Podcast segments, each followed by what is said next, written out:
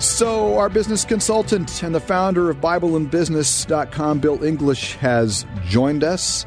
He's always so gracious to come in early in the morning, except that he never brings me caribou coffee, which. Oh no! uh, Oh no! Do I not, you know, I had to bring Austin muffins and donuts. Do I, need to bring that. you coffee Uh, now? Well, no, you don't have to. It's just if you were. were a nice person, you would consider that, or you know, even a, a day old bagel would be fine with me. I, whatever, you know, I'm pretty easy to please. Okay, so so this new You're low maintenance, yeah. right? this this new study, as long as it's got uh, you know uh, some cinnamon and raisins on. it. So Okay. a new study has just come out looking at money and financial health for Americans under the age of 35, and um, the organization that did this is called Navient. Uh, first of all, tell us about who Navient is. Well, they service more than 300 billion in student loans. So they're going to have an interest in how the 24 to 35 year old bracket is doing in terms of money and career advancement and things like that. Because they want to make sure they can pay back their loans. well, yeah, they not only do they want to have make sure that they pay back their loans, but they want to make sure that the future students are borrowing in order to uh, fund their business. So, uh, do we have any suspicions that this particular study was biased in any way, or do I mean, do you think it was pretty legit? I think it was pretty legit because they outsourced the study to a public affairs group out of Washington, D.C., and they had the public affairs group do all the research and come up with conclusions. So, uh, Navient funded it. Uh, it would have been improper of them to say, we want these particular outcomes. Uh, I think they just took the outcomes the way they were. So it's not like you know Pillsbury having the doughboy do the research for them. Yeah, on the on the next muffin that you're Yeah, going to eat with exactly. your caribou coffee. Yeah, okay, so let's go through some of the things that the study found. Well, the study found that young adults are faring a little bit better in 2016 than they were in 2015. Now, they uh, sampled 3,069 Americans aged 22 to 35, and they found that overall there was an improved financial picture. And what do they mean by improved financial picture? Uh, number one, they found that young adults see themselves as more financially secure in 2016 than they were in 2015. Uh, number two, young adults who attended college but did not earn a degree, they found were the were the worst of the three groups. So there were three groups in this sample. Uh, the one group was those who went to college and graduated. The second was the group that went and didn't graduate, and the third group was those who never went to college. So the people that went partway through but didn't get a degree spent a whole lot of money probably on their college education but didn't Right. finish. Right. Those are the ones that are kind of stuck. Those are the ones that are faring worse than the ones who didn't even go to college at all. Interesting. and that and that and that could be because the ones who didn't go to college are going into the trades or are going into a family business where they just don't feel like they need to go to college, and so. Um, it would stand to reason that if the other group is going into the trades, that the ones who went to college and didn't uh, finish would, would probably do worse than the ones who went into the trades. Now, what about uh, borrowing, uh, taking out a student loan? Again, they're a student loan organization, so what did they find? They found that uh, 60% of the young adults who attended college borrowed to pay for college. 40% did not. And I thought that would be, I thought that was high. I, I don't know. At today's prices, I don't know how you get through school without borrowing unless you have a rich uncle, Rich Uncle Bob. Which I, hap- I happen to have before he died. And, Oh. and I never saw any of the money. I'm sorry. and we're sorry that Uncle Bob. Yes, I'm sorry that he But he's died with too. the Lord now, so. Uh, you know, you know, actually, you know that rich uncle? I, I led him to the Lord on his deathbed. no! I, I am not. I know this is a, a side story, but um, I went into him and I had I hadn't seen him in 20 years, and I sat down with him and we started to talk and we got reacquainted. And I said, "Well, Jim, um, do you know that you're going to heaven?" And he just looked at me, and I said, "Well, would you like to be sure that you're going to heaven?" And you know what he goes? He goes, "Yes." wow. all all his years he had called religion a crutch. He had he had uh, really um, uh, have been difficult to be with, and he had downplayed and discounted our faith. But on his deathbed, I held his hand and we prayed, Wow. and he accepted Christ. Oh, and two days later, he was dead, Oh, and he man. was in heaven with Jesus. Wow. Thank you, So- Bill English. That's beautiful. That was a beautiful, beautiful time. So, anyway, Tears my eyes. Yeah. Uh, So one in three adults who borrowed to pay for college have paid off their student loans, Really? which is a little bit different than what we're hearing in the news. And the percentage of those who have paid off their loan climbs to nearly 46% if they're between the ages of 31 and 35. So those who are older in this group are more likely to have paid off their loans. So what it tells us is that a lot of these college students, when they, they're taking out these loans, they are actually paying them back and they're taking the repayment seriously.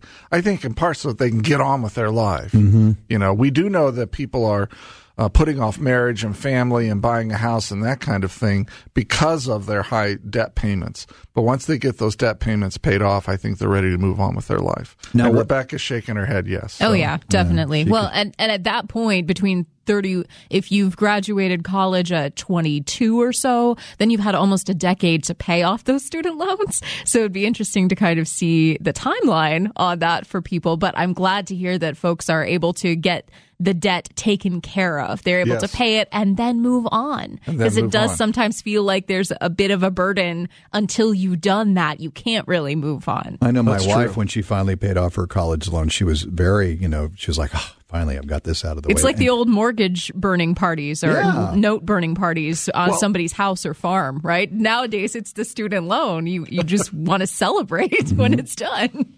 Well, you you know you've got a PhD, yeah, right, and I've got two masters. Uh, you know, I came out uh, with a truckload of debt. Did you come out with with debt?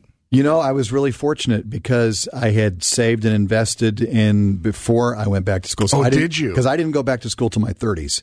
So oh, I okay. had I had kind of put together a little bit of a portfolio, which was ra- rapidly drained by the four years in graduate school. And I also, here's what I did, Bill. I owned a home at the time.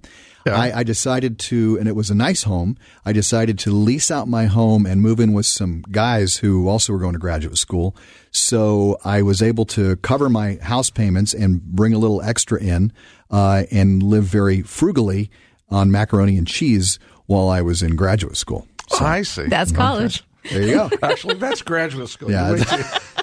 In college, you get the cafeteria at the college. Yeah, in graduate school, you get macaroni oh, the memories. and cheese. Okay, now those so. who did get a college degree, uh, this study found that in, in a variety of ways they were they were actually better off. They really were financially. Uh, financially, this study found that they did better than the other two groups that they studied. Uh, not only in terms of income, but in terms of the amount of income, in terms of their ability to find employment, and in terms of their ability uh, to really uh, move ahead with life. I've got too many notes here that I'm looking at here.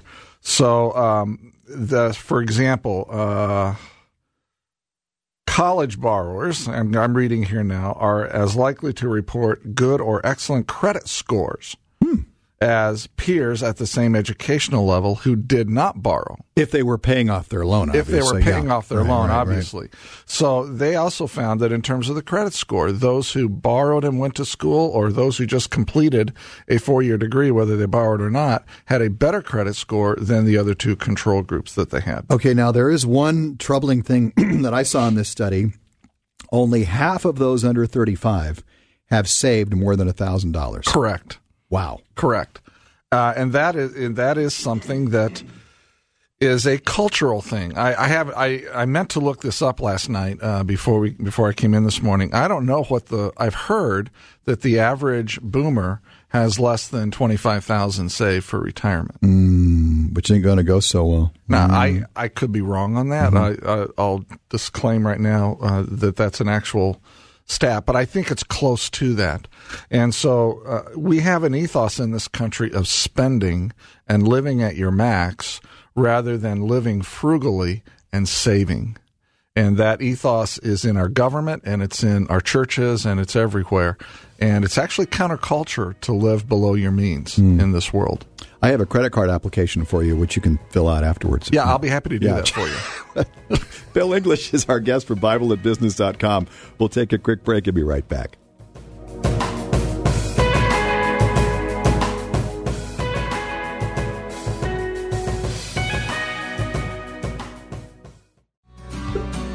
Good morning, 19 past the hour. This is the Faith Radio Network. Bill Meyer here with Bill English from BibleandBusiness.com. We've been talking about Americans under the age of 35, how they're doing financially, how they're doing paying off their student loans.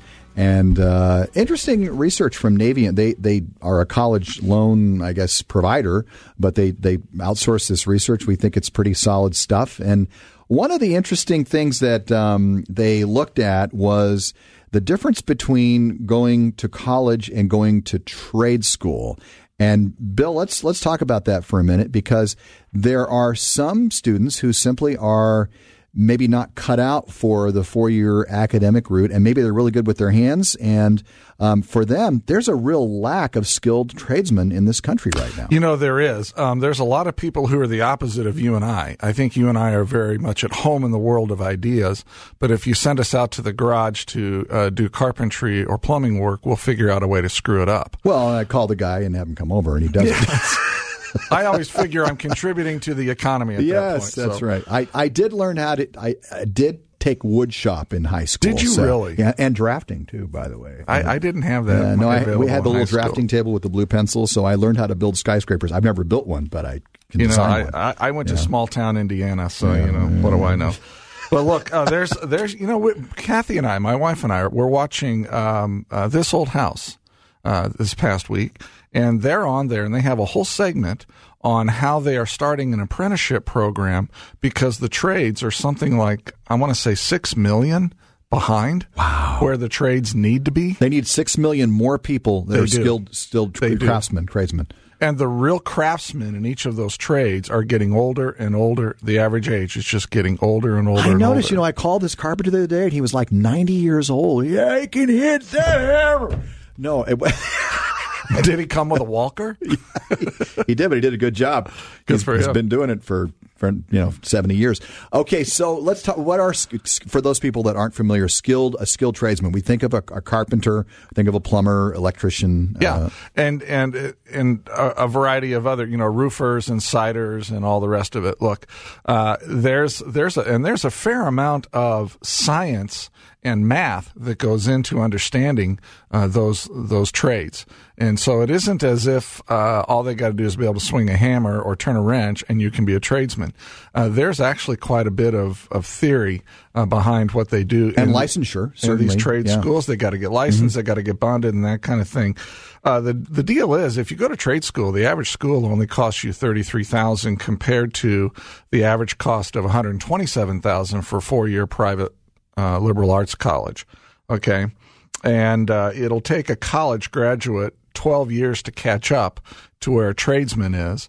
Uh, in terms of income, because the tradesman has two years more of earning power and a lot less money dumped into their formal education. So when you take those two elements, it'll take the college graduate well into their 30s uh, to get caught up to where the tradesmen are at. But eventually they will surpass them because Yes, a college degree, Yes, your earning power will be more substantial. Yes, That's yes. not to say that a, a craftsman uh, who works hard can't make a, a good living.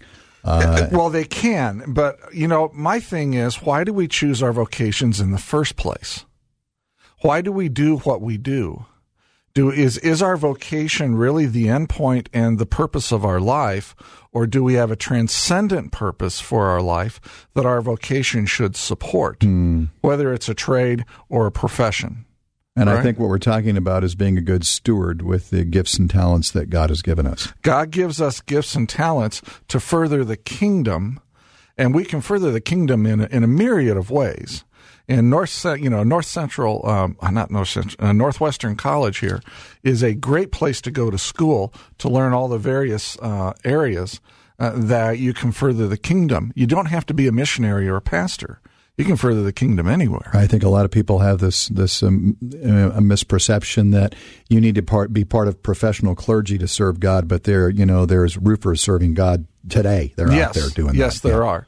And so I, I would just I would just say that whether whether it's a trade or a profession, our vocation is not the end point of our life. It's not the visceral around which everything else tethers. Hmm. It, we really have to have a transcendent purpose on that. Okay, we've got about two minutes left, Bill, and I know you developed this more fully uh, on BibleandBusiness.com. But when it comes to borrowing, there are some some biblical principles we need to remember.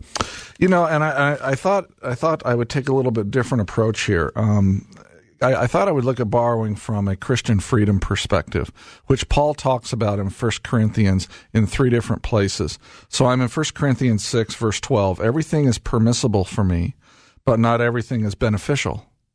Everything is permissible for me, but I will not be mastered by everything. And then you flip over to uh, chapter 10, verse 23 everything is permissible, but not everything is beneficial.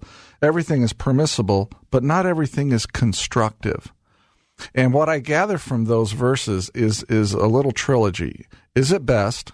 Does it bind? And does it build? Mm. Okay. So when you're looking at going into the trades, you're looking at going into college, and really when you're looking at borrowing, is it best? Does it bind? And does it build? So if I need to borrow, say, 75,000 to get through school, is it best? Does it bind? Does it build? I'm not here to tell you not to borrow it or to borrow it.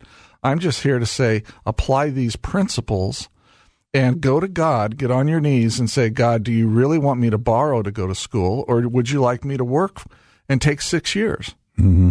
To, to get through school and get through school debt free or, or close to debt free, right?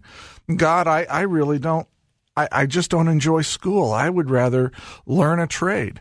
You know, God, it, is it best? Does it bind? Does it build? And is it best in terms of how God has made you and in terms of what your transcendent purpose is in life? Mm. Great principles, as always. You can find more great counsel like that by going to BibleandBusiness.com. Bill English, thanks for your time yeah, this morning. you bet. Have a good day.